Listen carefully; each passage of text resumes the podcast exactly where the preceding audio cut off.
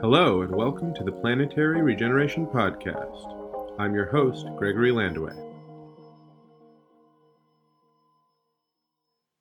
Hola Regenerati! Hello Regenerates! Welcome to another episode of the Planetary Regeneration Podcast. In today's episode, I get to do a really fun conversation with Winslow McGivern, who is uh, in the band Moon Hooch, who you should go check out. Um, They're fantastic. Um, I've been a fan for a while, and yeah, really enjoyed uh, jamming with uh, Winslow. It was uh, interesting because he also has a podcast, and so he was kind of interviewing me, and I was kind of interviewing him, and so uh, I think you maybe get to hear a little bit more about my work and the work of Regen Network than normal, as I tend to to try to generally focus on um, discovering Um, insights from guests. Um, and so, yeah, I hope you enjoy it. It was a lot of fun. And again, go check out Moon Hooch um, and enjoy their music. Fantastic group of talented uh, and, and regeneratively um, hearted souls. So uh, really enjoying their music. Um, enjoy the episode, and please uh, leave uh, comments or, or ping me in uh, in Telegram. Good to uh, virtually meet you. Yes, likewise. It looks so like you're in a camper. Where are you? Yeah, uh, where are you I am. From? I am. I am in California. Nice. That's better um, than being in New York City right now.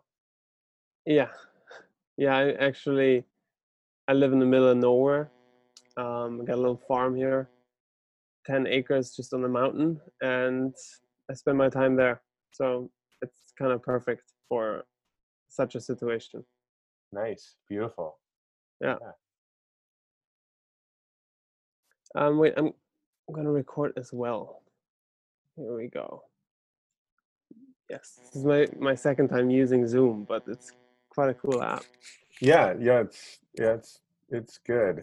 I I mean, you know, it has some privacy concerns, I guess. Um, but for applications like this, where we're recording to share broadly with everyone in the world anyway, I don't think it matters a whole lot. Yeah, exactly. Yeah, cool. Um, well, you know, we've been meaning to have a conversation for for a while. So uh, yeah, for months. Yeah, finally do it. Mm-hmm. Yeah. Yeah, I think the first time I found out about the Regen Network was back in two thousand, I think seventeen or eighteen. Um, because I was I had this dream that I was taking care of trees, and I was, you know, just like dealing with little seedlings and planting them, and then suddenly, um, in the dream, I saw like this network beti- between the trees, and suddenly, in the dream, I had the idea, oh wow, like what about a cryptocurrency that accounts for carbon sequestered by trees? And so then I spent some time with a friend working on tree tokens, which never actually became public. But as we were doing market research, I found out about the Regen Network. Mm-hmm. And because that's, you know, essentially what you guys are doing, or or something similar with um, accounting for sequestered carbon, not just by trees, but also by permaculture gardens or any kind of garden, right? Mm-hmm. Soil, farm, landscapes. Yeah. Yeah. And I, I think it's such a brilliant idea, because this monetary system we have currently isn't backed up by anything. And if we had a monetary system that was backed up by something that actually has value for the planet, then I think we could unite the economy with ecology and not have the economy be a parasite that converts natural resources into trash, but rather actually sees the value in restoring the planet. Yeah, you're speaking my language. I mean, I completely agree. That's the goal. Um, and what we've found is there's just a long way between here and there, in a way. Um, there's just so much, both social and, yeah, social and cultural inertia to overcome, because Absolutely, there's, yeah. there's only a certain number of people who've woken up from that dream and been like, oh, wait a second, you know, money yeah. is just a social construct. So we could imbue it with whatever form of value we want. And, right. you know, fr from our perspective, okay, so if you take that as like the, a premise, you say, okay, so money is a social construct. This sort of like how we imbue value and create units of account and uh, create a medium of exchange is a social construct. Our society, it is sort of rational, empirical, logical on one hand, and then obviously there's a lot of other um, emotional and, you know, there's a lot of, it's complex, but, but people tend to put trust into, into science. Um, so how do you imbue the ecology or sort of the economy with ecological value and intelligence? Mm-hmm.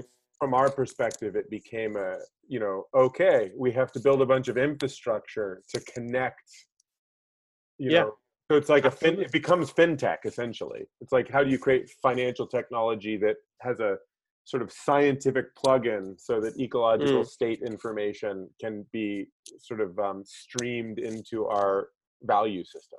Yeah.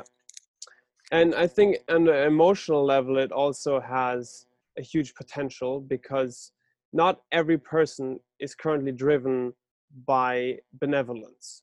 Like mm. not every person is driven by the desire to benefit others or benefit ecosystems or benefit animals. Yeah. A lot of people are like, I fucked the world, I'm just gonna eat my hot hot uh, my, my hot dogs and, and just not, not really care about where it came from, how the factory farm polluted the planet, how the feces of the animals it raised washed into the rivers and created a dead spot in the Gulf Stream. Not everybody cares about that. But I think having a cryptocurrency that actually rewards people who are also selfish with, with wealth, if they benefit the planet, then I think it brings together the two, the two mindsets. It brings together the people that care about the planet and are willing to sacrifice their personal gain for the benefit of all, with the people who are not willing to sacrifice their personal gain for the benefit of all. Because if they're using a cryptocurrency that benefits the planet and they're just using it for selfish interests, it still will benefit the planet.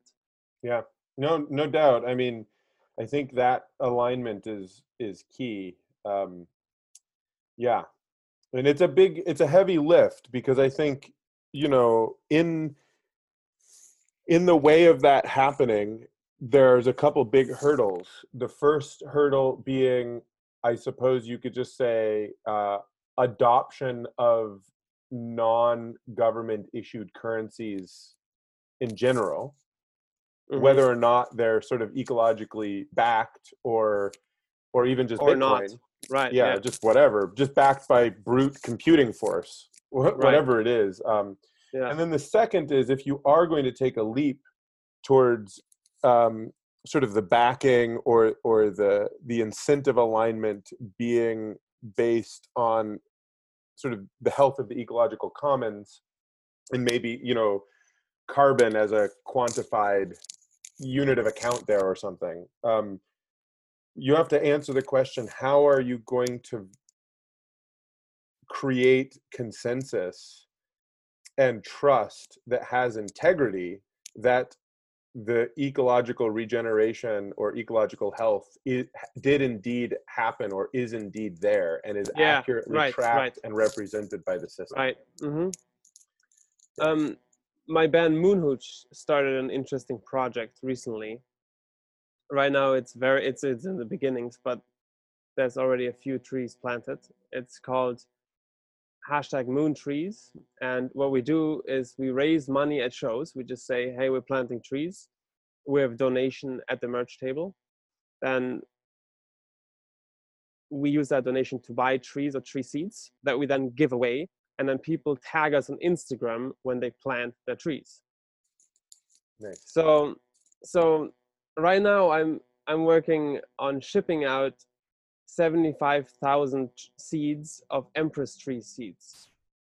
And Empress tree has the unique ability to do C four carbon locking, which is the kind of photosynthesis grasses do.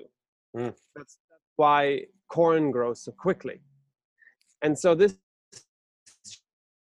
tree can grow fifteen feet and sequester. Are you still there? Yeah, yeah, I had a brief uh, internet connection issue.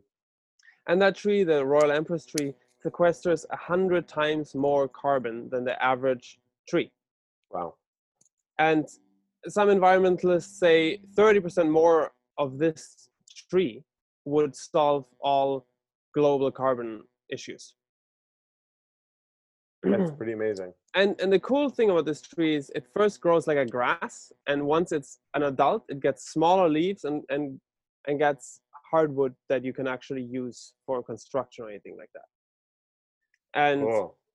yeah, so it so looks beautiful. It, it's also, it looks like it has some nice flowers. Yeah, it does too. It fully flowers. The whole tree is covered in flowers in the spring.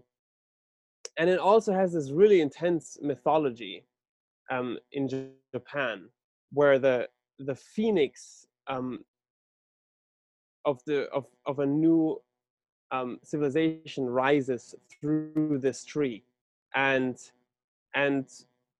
I have to read it again. There's a couple of years that I read that mythology, and also was used to the wood to build instruments. And and so it has this this history in Japan, um, and I want to ship it out and have people plant it, as many as possible, and then take photos and hashtag us. And maybe later down the line, we could use those photos as accounting for how much carbon each person sequesters, and then reward them with tokens for the carbon they sequestered through the planting of the tree. Mm-hmm. Yeah, definitely. And if you, uh, especially if you, um, I mean, you could also, it'll, it'll be interesting to sort of think about doing that through Instagram, just through a hashtag, but, um, you can definitely also, there are there are some ways right now where people could upload those photos with geolocation and kind of like a little digital signature, and you know, have it be a slightly more robust proof essentially. Mm, yeah. Mm-hmm. Yeah, that's yeah. cool. That's I great. mean, do, do you feel like that needs to happen first? Like, because right now this is how we how we are engaging. I would just go for it. Just, yeah, just and do see it. If it See if yeah. it even just, you know, has the momentum. Yeah. It goes, yeah. Yeah, yeah. No, that's uh, that's pretty, pretty exciting. What's the uh, what's cli what's the climate zone for Empress trees? Um, it's very um flexible. It's it even grows in Colorado. Mm-hmm. Um, but sometimes when you have very very cold winters, it it some of the growth will die off. But it also has a very robust root system that will sprout again next year. Mm-hmm. So, um, so in some places where it's very cold winters, it's almost like a seasonal plant that keeps coming up. While in other places where the winters aren't as harsh, it becomes actually big trees. Nice. I've se- I've seen a lot of them in Nashville and in Alabama. I think it does like warmer climates. Yeah, but it it would. It, I've also seen them. I've also seen them here in California. I've also seen them on the East Coast, um, and yeah. Cool. Very cool. So uh, tell me, how how is um, what is happening for Moon Hooch with the whole COVID nineteen lockdown? What are you guys? Well, as you know, there's no public performances happening with more than one hundred people, I think, or maybe even smaller. So all our, our tours get canceled, and shows that are booked in the fall are now also with a question mark. Is it going to happen? Is it not going to happen? So we pretty much lost our stream of revenue and are now trying to transition into more online things. Mm-hmm. um, I'm teaching meditation online, and we also have a Patreon page where we release music weekly, and you know, one day at a time, we'll see where it goes. Cool. Is everybody in the band there in the same, on the same property as you? No, well spread out. Okay. Yeah. All over the country, in fact. Yeah. Mm-hmm. My my partner is on the East Coast, and the drummer is he's also on the West Coast, but he's in Los Angeles. Okay. Yeah. How are you guys uh, practicing and releasing? Are you just like mixing things together, or do you have? It seems like there's always like just enough time lag that it might make actually playing together live over the interwebs a little hard. um, we are we just sending each other stuff back and yeah. forth right now. Yeah. Com- compositions. I say like, hey, could you record some flute here? Could you put some clarinet there? And you know, then he sends me back the audio tracks and mix them, or vice versa. He sends me stuff he written, I record it and send it back to him. And so it's actually not bad. It's a, it's a pretty good workflow at the moment. Cool. What about you guys? How has Regen Network been affected? I mean, you know, we're already a distributed team. I mean, similar to what you're talking about in terms of building this, what amounts to be a lot of our work is software work. So we're building, you know, a blockchain, and we're building plugins to collect data, and, you know, doing scientific methodology development and um, community building and whatnot. So none of that has really been affected. In fact, I feel like I've been working more and like a little bit more stressed by the work. It certainly, you know, it certainly kind of brought our fundraising to a screeching halt there. Um, mm. But, you know, but we were in, we were in okay shape and had contracts to do open source work, you know, that's generally in our roadmap. And um, I think we've been very lucky in that way. So yeah, we're sort of cranking on. We're, we're hiring right now and just kind of, yeah, moving forward, really. Um, I think obviously it's taken its toll on individuals in the company, and especially a shift towards uh, work at home for for parents like myself. I've got two little kids, um, mm-hmm. which is actually, I really enjoy working from home and being around, but it certainly, you know, lessens the amount of attention per day that I can necessarily give, because I need yeah. to, you know, sort of balance and be a human in the house and not just, you know, yeah. like slam a the reason. door on everybody. Yeah. Yeah. So, um, so I think on a personal level, though, there's been impacts for everybody on the team, obviously. I mean, it's a crazy thing. But as far as our company and our endeavor of Regen Network, we've, yeah, um, just kind of rolling right through it. And I think that's, in general, I think you see in the tech space that it's not been that impactful, right? You don't necessarily have to gather people together to do this work. You can do it remotely. We already ha- we already ran all of our team meetings on Zoom, and we already, you know, used Slack and right. you know, GitHub and all of these tools to sort of coordinate our time. Mm. So um, yeah. Yeah. So so what is happening in Regen Network right now in terms of how far is it implemented? When is it going to be implemented, if it isn't already? Or like, wh- what's the front line you're working on right now? Yeah, I mean, so we're, um, we're, I mean, we're working hard on multiple fronts. We're close to, and when I say close, we should be launching. We have sort of a window, and you know, because we're doing, it's pretty complex what we're doing, and we need to test and audit and, you know, run test nets and, you know, before we sort of fully deploy an a live mainnet. Yeah. But we're, um, our window for launch is the end of June through the end of August sometime.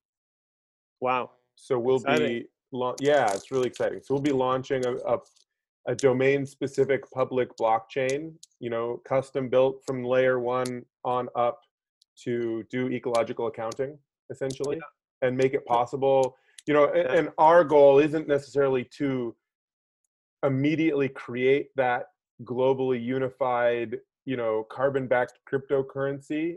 Our goal is to build the infrastructure. When we had these thoughts and we were like, oh, we should do this.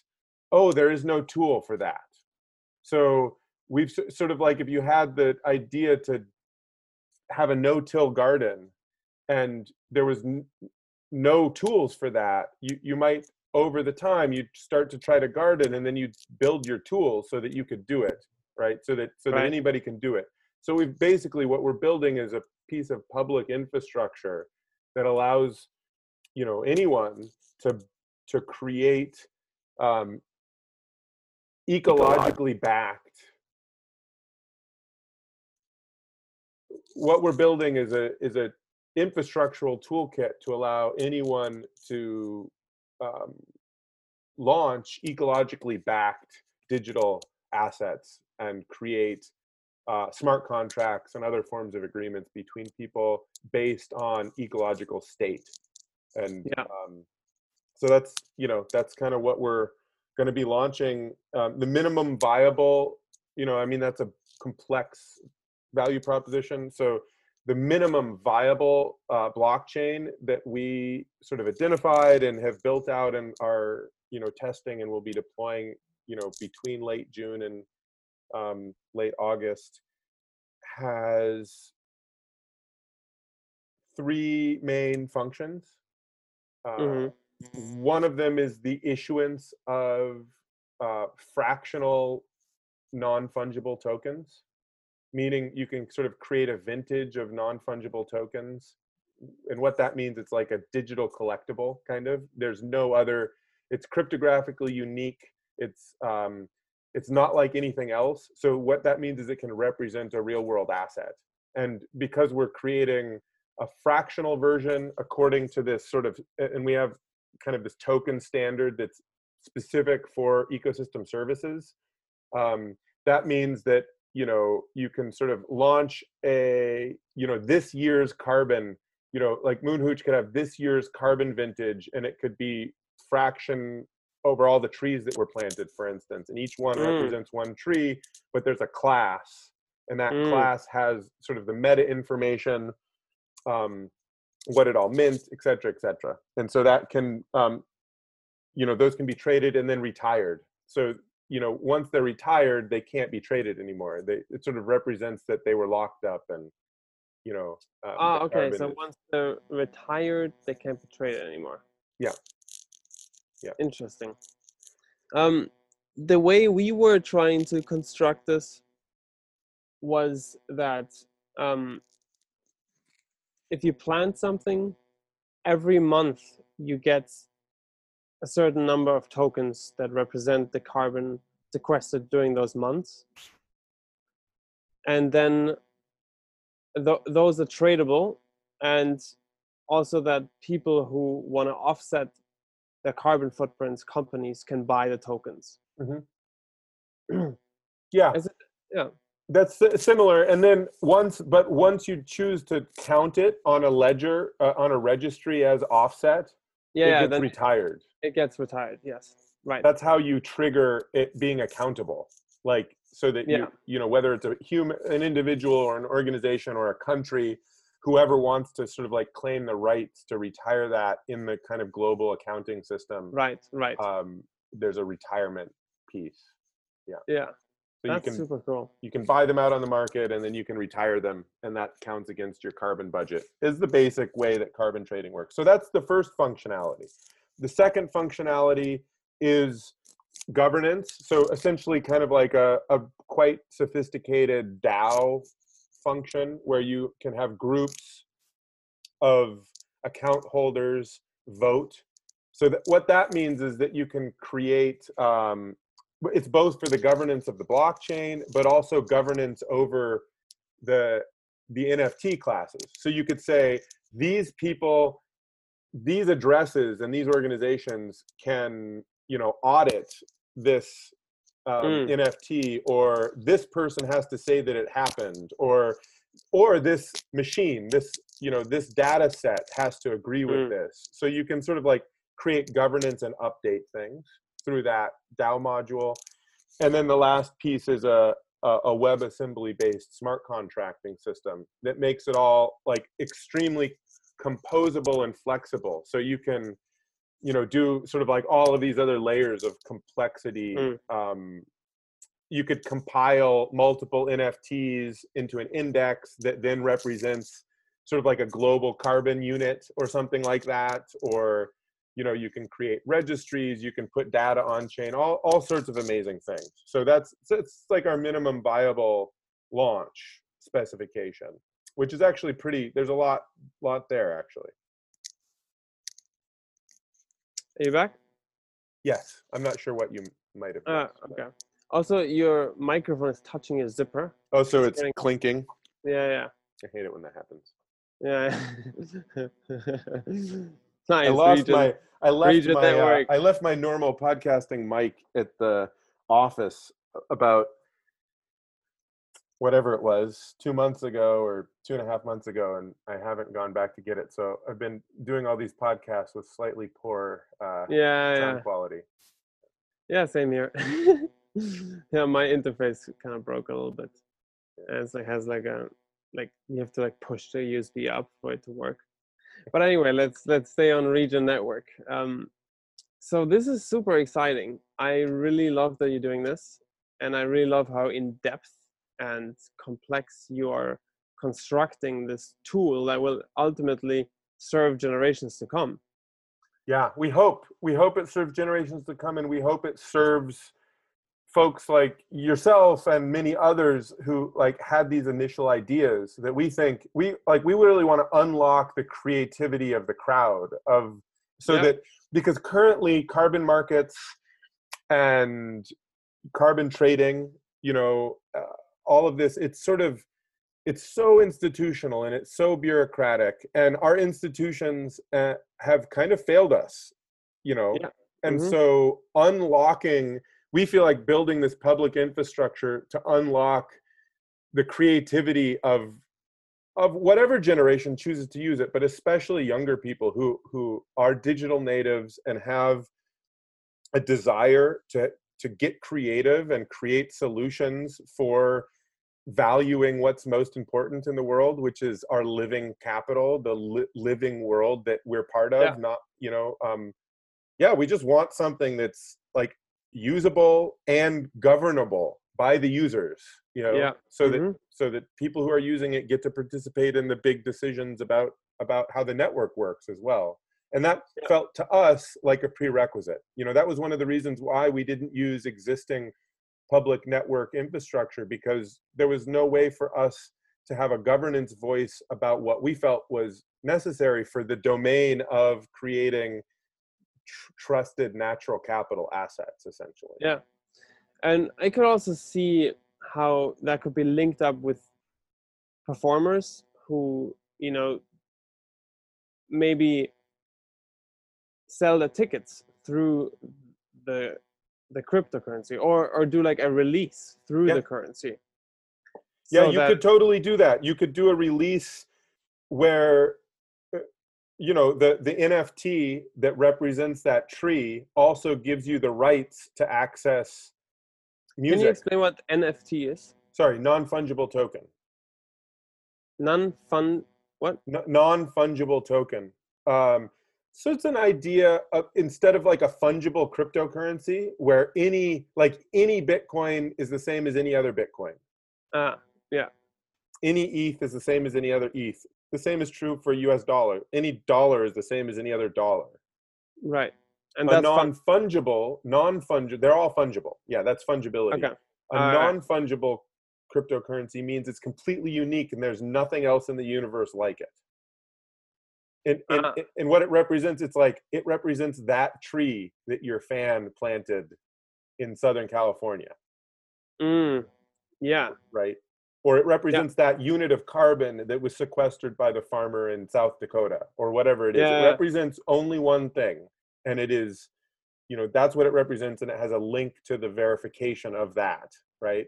And so, yeah, you could use those also as access tokens, right? So they could both have the value of that, you know, intrinsic Uh, living capital, and it could also yeah. be used, you know, you could program a, you know, your user experience for getting access to content or something, and you could basically be like, go buy, you know, go buy this tree token, and and once you give it to us, you know, you get access to this music content and we retire it for you, and you get both the proof that it was retired and you get our music or something like that. Like totally, those, that's totally possible. That is really cool. I I think we will we'll probably be and we'll be doing this at some point, releasing stuff that through you know just a song, an E P or something, release it through the network to to kick off the network or to um, help promote it. That'd be so fun. Yeah, we should totally do that. So, and we could be testing. I mean, right now, obviously, it's kind of, uh, you know, we're it's an open source project, kind of, you know, very community, you know, there's a lot, very community supported. So right now we're in our, uh, we just finished our third, maybe fourth public testnet, where we have like software running and it's being run by, you know, this time it was seventy-eight validators all around the world who are all running it. And then we were, you know, issuing smart contracts and, you know, mm. doing different tests, and people were putting data up and playing around with different things. Um, we're going to launch our next testnet um, in about a month, and that will be our last testnet. Like we'll be, we'll be running, you know, essentially our state, an attempt at our stable system so that we can test it together and break it as many different ways as we can think of before it turns into a public network. Um, yeah.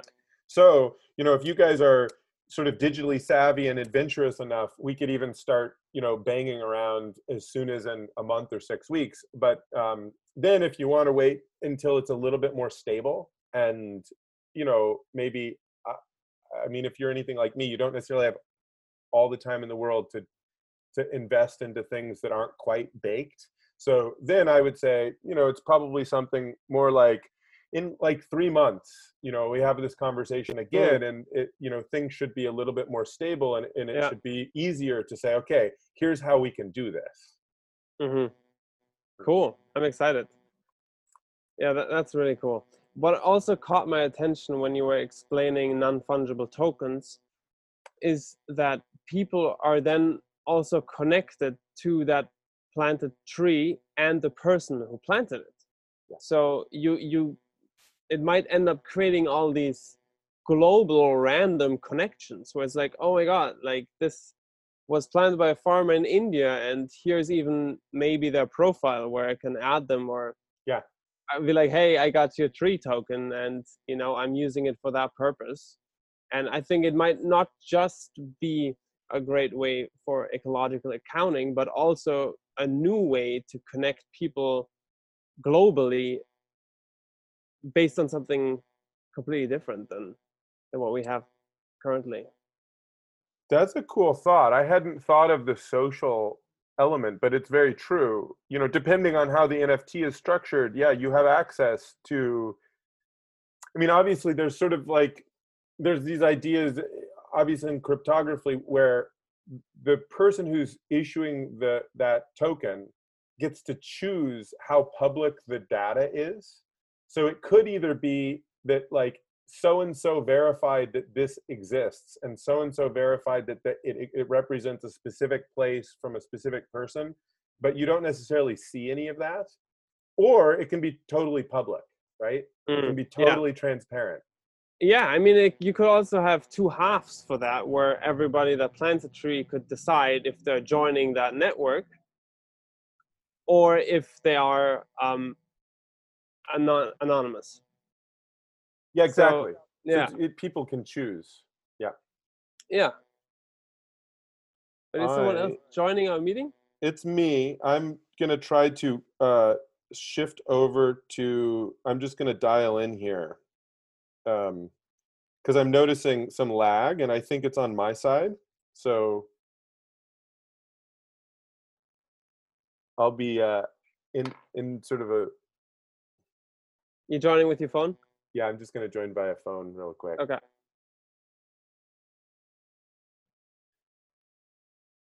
Apologies for the uh, brief delay to our dear listeners. Yeah, we could also edit it out later. Um, so cool. Very exciting. All right. How's that? Um, I don't see your face. If you go to gallery view. Also the audio. Go to gallery. Gallery view. Hmm. It's up in the corner. Yeah, sorry. Sometimes the phone audio is a little bit lower quality, but it generally, like, it won't cut out. So I'll I'll sound a little funnier, but um, we won't have these sort of pauses that we've been having. I don't know how to do it, but the video is now the same or not? So if you go up to, if you're sort of doing a screen recording and you're wanting to kind of like record and have that be part of the YouTube video or whatever, if you go up to the right corner of your screen and it says speaker uh, yeah, view yeah. Yeah, yeah, I got or it. gallery view, and if you hit gallery view, then you'll see both of us. Yeah, and, I see. And you'll continue to just see the two of us, even though I'm speaking from a different uh, account. Yeah. Okay. So, all right. I think I think I got it. You can also hang up with the other one, no? Or did you do that already? Uh, well, I'm the video is still on my computer, which is what I'm recording with. Ah, um, it's just the phone, just the sound. And so now I, I just called in with my phone. Ah, um, I see what you're doing. Okay. Which which I could have done it a slightly smarter way, but I it would have taken me a little longer, and I didn't want to. Yeah. You know. No worries. This works. I try to keep on on our on the pod, and when we release podcasts, I mean, I essentially, because I've got so many other things going, I try to never edit. So this whole little experience, my poor listeners might have to like just fast forward through. Yeah. Oh well. Um, but anyway. Yeah. Um, yeah, I think this project is is really has a huge potential, and I mean, have you thought about like what happened if food corps, food co-ops start using this? I mean, this. I hope they do. I hope food co- co-ops start using it. Um, business, food businesses. You know, um, I think you can start to. Yeah, I mean, it's so cool to think you could have a Q R code on a on a, you know.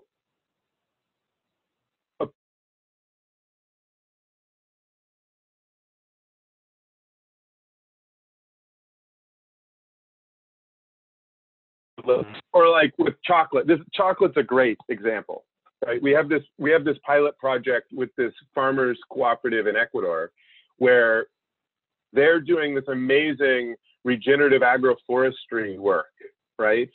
And they're sequestering all this carbon into their multi-strata agroforestry system as they're growing cacao and they're maintaining biodiversity and all of these things. But it's sort of that, that the beauty of that product is sort of, it's our current market system is unable to differentiate between this like regenerative, beautiful carbon negative cacao and just, you know, some cacao that's grown in a giant monoculture shade system or um, sun system. And there's, you know, chemicals or whatever. I mean, there are, you know, there's, there are organic and other certifications, but in general, they don't, they don't give you the kind of granularity. So just imagine you could actually affix to a single, you know, to that set of cacao that got harvested. We know where it came from. We know the carbon balance that that farmer is keeping, and that farmer could assign some of that carbon so that the consumer basically gets that little Q R code, which represents a little token, which they can choose to retire or even trade, right, from buying yeah. that chocolate bar. So that kind of full cycle connection and like reconnecting of stakeholders is something that's very exciting. Wow, that's super cool. So let's say you go into a grocery store and you buy a cacao bar, a chocolate bar, and and then you could scan it with your phone and instantly access the token and then see where it was grown. You could then perhaps even see their social profile. Um, yeah. That's pretty cool. And then that cacao bar has like a unique token associated with it. That you can then either yeah I mean sell. That's the idea, right? That's the idea. That's one of the application ideas that can be built with the basic infrastructure that we're building as that is like Regen Ledger, the the blockchain that is sort of domain specific for bringing for ecological state assets and claims, right? So that's kind of like a supply chain application, which we were which we did some initial pilot work, and there are there are other people focused on doing that with coffee and cacao and all and and fish and all sorts of other things, and we're sort of trying to build the the high integrity base layer for things like that to be built on top of it. That is, I mean, I don't want listeners to get, you know, that is a whole endeavor in and of itself, which would take, you know, which will take a little bit of time. But the yeah. the basic building blocks, what we're trying to do is make the building blocks of open source software and tools to to make it really easy for the people in existing relationships, like uh, cacao growers and cacao purchasers and a consumer and a natural products grocery, to really quickly and cheaply assemble their own, you know, tracking and accounting system. Yeah. Right. Right. Another really cool idea I just had that, that could, that could add to that is, what if one unique token is worth a lot of money? And so, you know, there is like, let's say, let's say there is like one in each million. Yeah.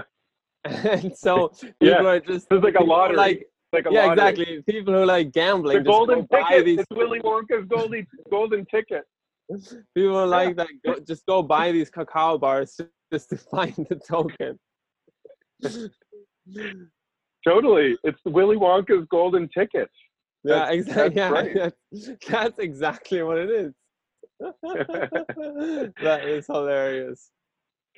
Yeah, yeah.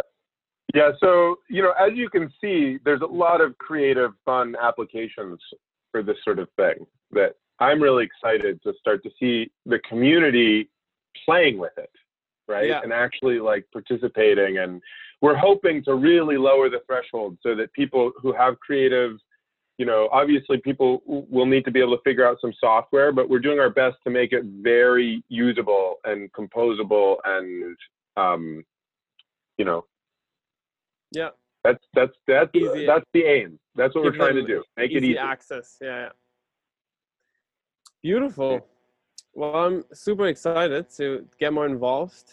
I'm super excited to share this with our fans and raise some more awareness about, you know, the work you're doing and your team. And I think, you know, when musicians and performers of all kinds and and influencers get together with this kind of idea, it, it really can create a very powerful network that that could really have an impact. I think like, yeah, definitely. Like for me, all Go the ahead. research I've done on ecological initiatives, like this one seems the most promising because it's decentralized, um, it could spread very quickly, and it instantly reverses, not reverses, but changes value. And mm-hmm. and how we have defined value is really what's been the problem. We have valued furniture more than living trees. And we've yeah. fur- valued more a quick cash crop than sustainable ecological agriculture. And with this, yeah. you have a reversal of van- value where suddenly actually sequestering the carbon is more valuable than pumping out a bunch of corn real quickly and in the and yeah exactly destroying the, the the environment. Exactly. And I, I think what you're saying, I mean, I, I'm so excited that you see that too, um and and what you're saying about influencers, musicians, artists, you know, really what all of this is, is culture change. It's a transformation of culture. Yeah. How we value and how we, what our values are and how we value life and each other and the planet. It's a cultural thing, really, at yeah. the end of the day. And so, you know, the, to the extent that we're a technology company, we're you know, we're a technology company with the aim to build tools that are culturally and ecologically regenerative, where the culture that's trying to emerge right now that has values that are more rooted in, in the health of the soil and biodiversity, planetary health, the health of communities, um, yeah, just has access to all the tools it needs to to transact with with and, and grow and um, govern and all of the different layers of society that, you know, and, and it doesn't need to be, you know, it's the, for me, the inspiration here is really, it doesn't need to be an adversarial revolution. We can, we can transform the system sort of from within. We don't need to be um, fighting against right. some yeah. nameless, some nameless apparatus of, of violence and oppression. We can just empower ourselves to make, to transact and do business and, and govern in a way that takes into account what we care about. And then, and then all of a sudden that will be what's happening. Yeah, that's right.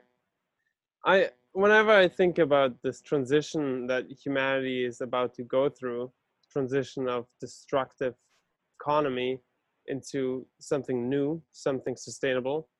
I mean, maybe we destroy ourselves before that, but hopefully not. Hopefully we'll make that transition. Um, whenever I think about that, it reminds me of the process a caterpillar goes through when he turns into a butterfly. And mm-hmm. do you know about the imaginal cells? Yeah.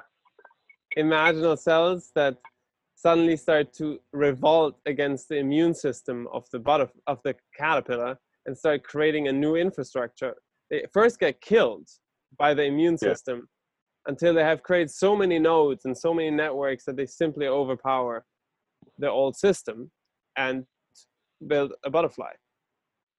I think it's yeah. just so amazing that this depending happens. On where you think we are in that metamorphosis, you know, it, it could be uh, exciting or scary. Well, I think actually, you know, the killing part was, I think that's past. Not entirely. I mean, there's still like assassins and whatnot that probably are hired by high officials. I mean, I would assume. I don't have any evidence of that. But I think like, I, I think that in the Middle Ages was very apparent, you know, when anybody said anything against the church, they were hanged or burned. Yeah. Right. So it was, um, I think that the church and the system that has been emerging for the last thousand or two thousand years, you know, was going towards this full oppression the whole time. It, not out of purpose, but just because every single person wanted to maximize their own power. And the relationships that build when you have individuals who maximize their power, it creates fear-based, domination-based systems that inevitably affect anything around them based on these principles, which is what we see as ecological destruction. Yeah. Yeah. And I, I think, you know, even the next phase uh, post, you know, Middle Ages and um, kind of church in the Enlightenment and then post Enlightenment in, in the Industrial Revolution, you also see an enormous amount of violence.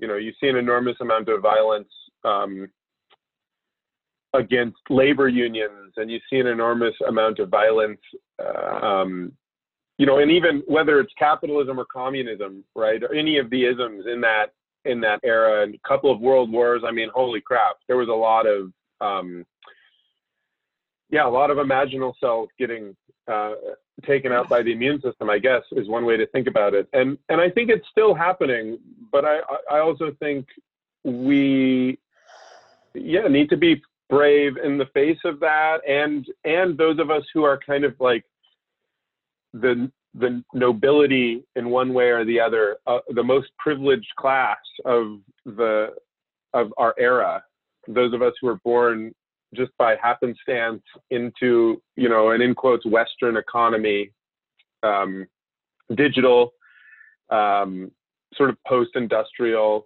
maybe even post-capitalist.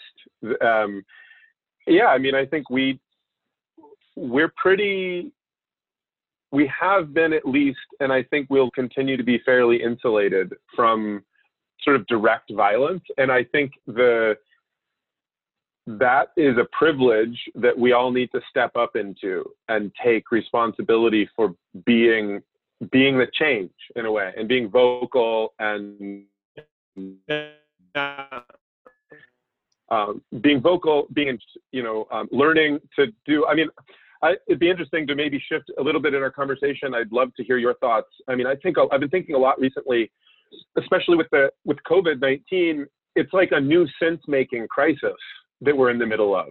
What do you believe?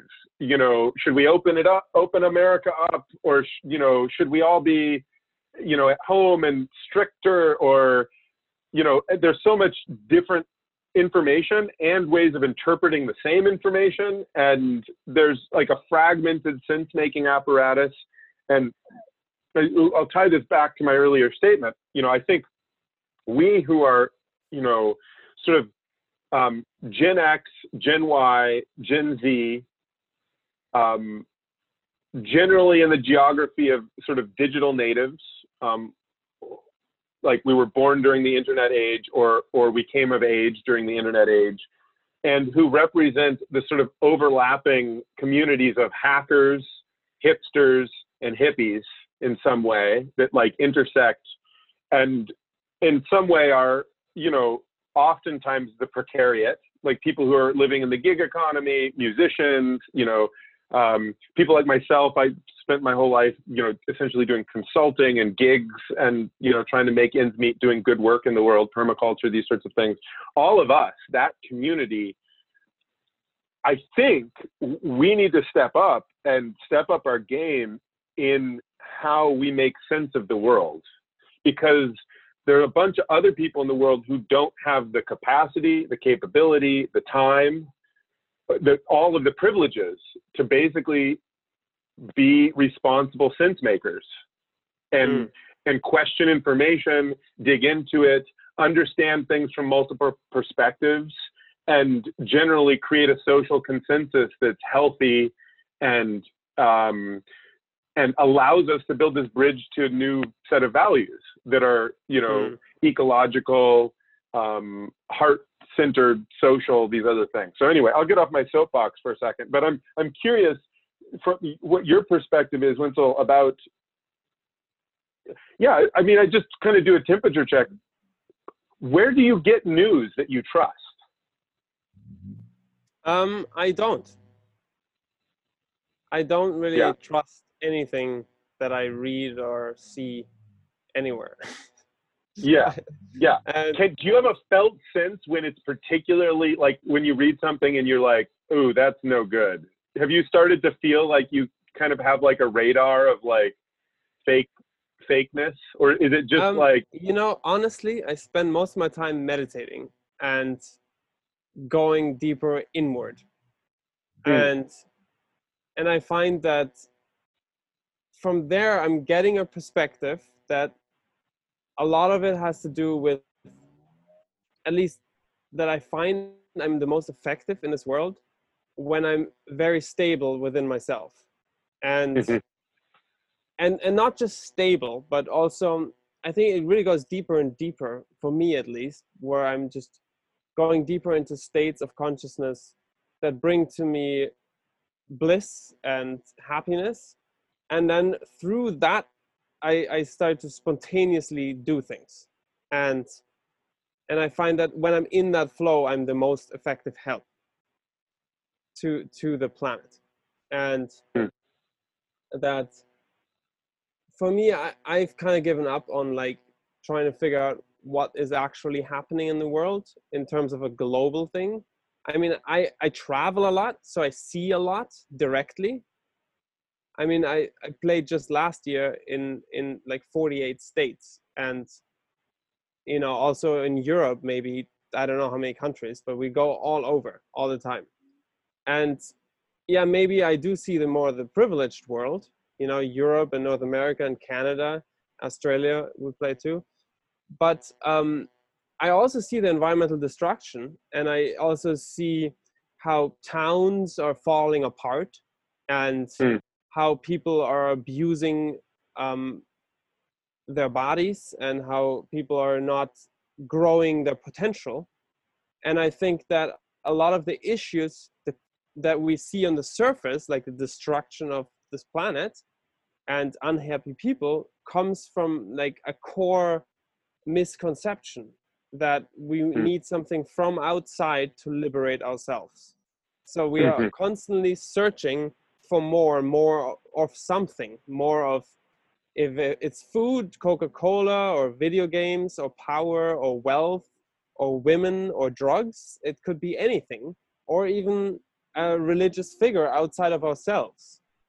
But so I, I find that um, turning inward is, and, and saying no to cravings and fears, and just really trying to go deeper into presence, that that brings about um, a shift, where we yeah. are no longer so dependent on on external things. And then we naturally become aligned with giving, because once we feel like we have satisfied ourselves, not through something outside of ourselves, but through the recognition of ourselves and the knowing mm. of who we are on a deep level, then we become givers. And And that is, for some people, a slower process, because some people have built giant walls of fear and ego that are just insatiable monsters of wanting more and wanting, wanting, wanting, and not giving. But I think anyone that is determined to go pierce those walls can do that. I think that mm-hmm. there, there, there, there's such rich um, history of spiritual practices and tools that anyone can deploy to deconstruct the fear apparatus within our psyche.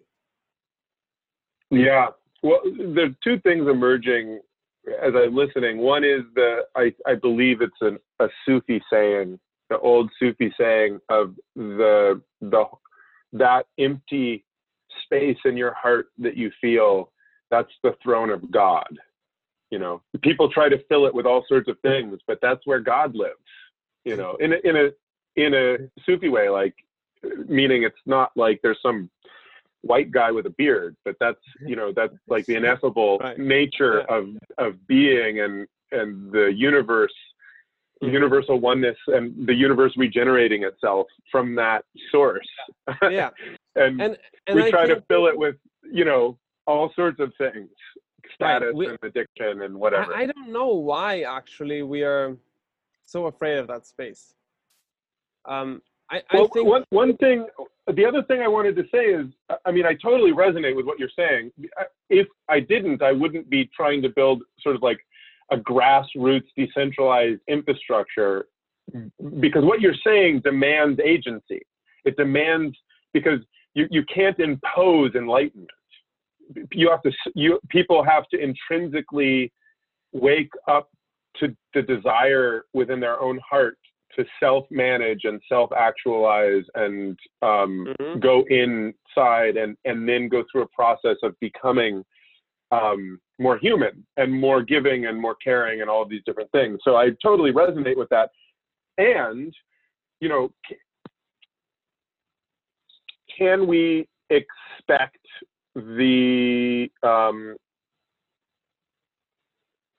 wh- what's the balance between what's the right balance what's the middle way between um the the necessity for individuals to go on their own inner journeys to awaken, and the necessity for the collective to awaken together quickly on a time frame that's limited? Mm. I honestly don't think we could build anything sustainable without having an enlightened civilization. And maybe that's not true, you know, because like we talked earlier, that how the wait, wait, wait is enlightenment a destination, or is enlightenment a journey? Like, do you get somewhere? Like, is is it? Uh, this is another question I have. Like, I hear some people like like sort of claim enlightenment. And I guess the school that I come from would say enlightenment is a process, actually, that you're continuously like growing capability to um, of awareness and presence, and you're never really there, kind of. But I mean, that's maybe a that's maybe like a different traditions hold things in different ways. It doesn't really matter. But I I don't know, because I can say for myself, I don't feel always enlightened. And yeah. So for me, it's more like I'm cultivating presence and and all that yeah. comes with it.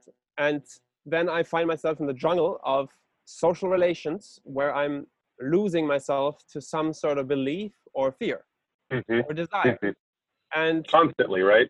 Yeah. Huh? But, and then but you go, I, and then you bring yourself back. And then exactly. You go and so so it's a constant, yeah, so it's for me. But, but I do find that it's easier to bring myself back and to recognize when I'm lost. So right, I and that's could, I think maybe that's the that, that's I think that's true civilizationally as well. Is that I would propose that there's that it's the capacity to bring ourselves back to presence of what's important, um, not like the, the stasis around there may even be dangerous, because then you start to think you you get confused. Yeah, maybe maybe I should have expressed that more clearly. Um, not an enlightened civilization, but a civilization who grows towards either presence or call enlightenment, whatever. But that, mm. that sees that that being a human being, that, that the true value of being a human being is to grow your consciousness, mm-hmm. because that flips around. Um, your value system, and suddenly you no longer need things from the outside, and you feel like the real worth and real value comes from the inside. Mm-hmm. Um, actually, I have another call as well at one thirty. Um, yeah, right now. Yeah, yeah, right now. Yeah. So we'll have to wrap it. It's been a pleasure. Winslow, it's been a lot of fun. I'm a big fan of Moon Hooch, so I'm excited to have gotten to chat. And um, oh, amazing! I'm a big fan of Regen Network. Yeah, let's do it again soon. Let's yeah, let's, let's, let's keep in touch and continue yeah. the conversation. Yes, sounds good. Awesome, Take and we care. can yeah bat back and forth logistics about uh, the the publishing. yeah, yeah, yeah, the release for sure. Peace. All right. Peace. Be well.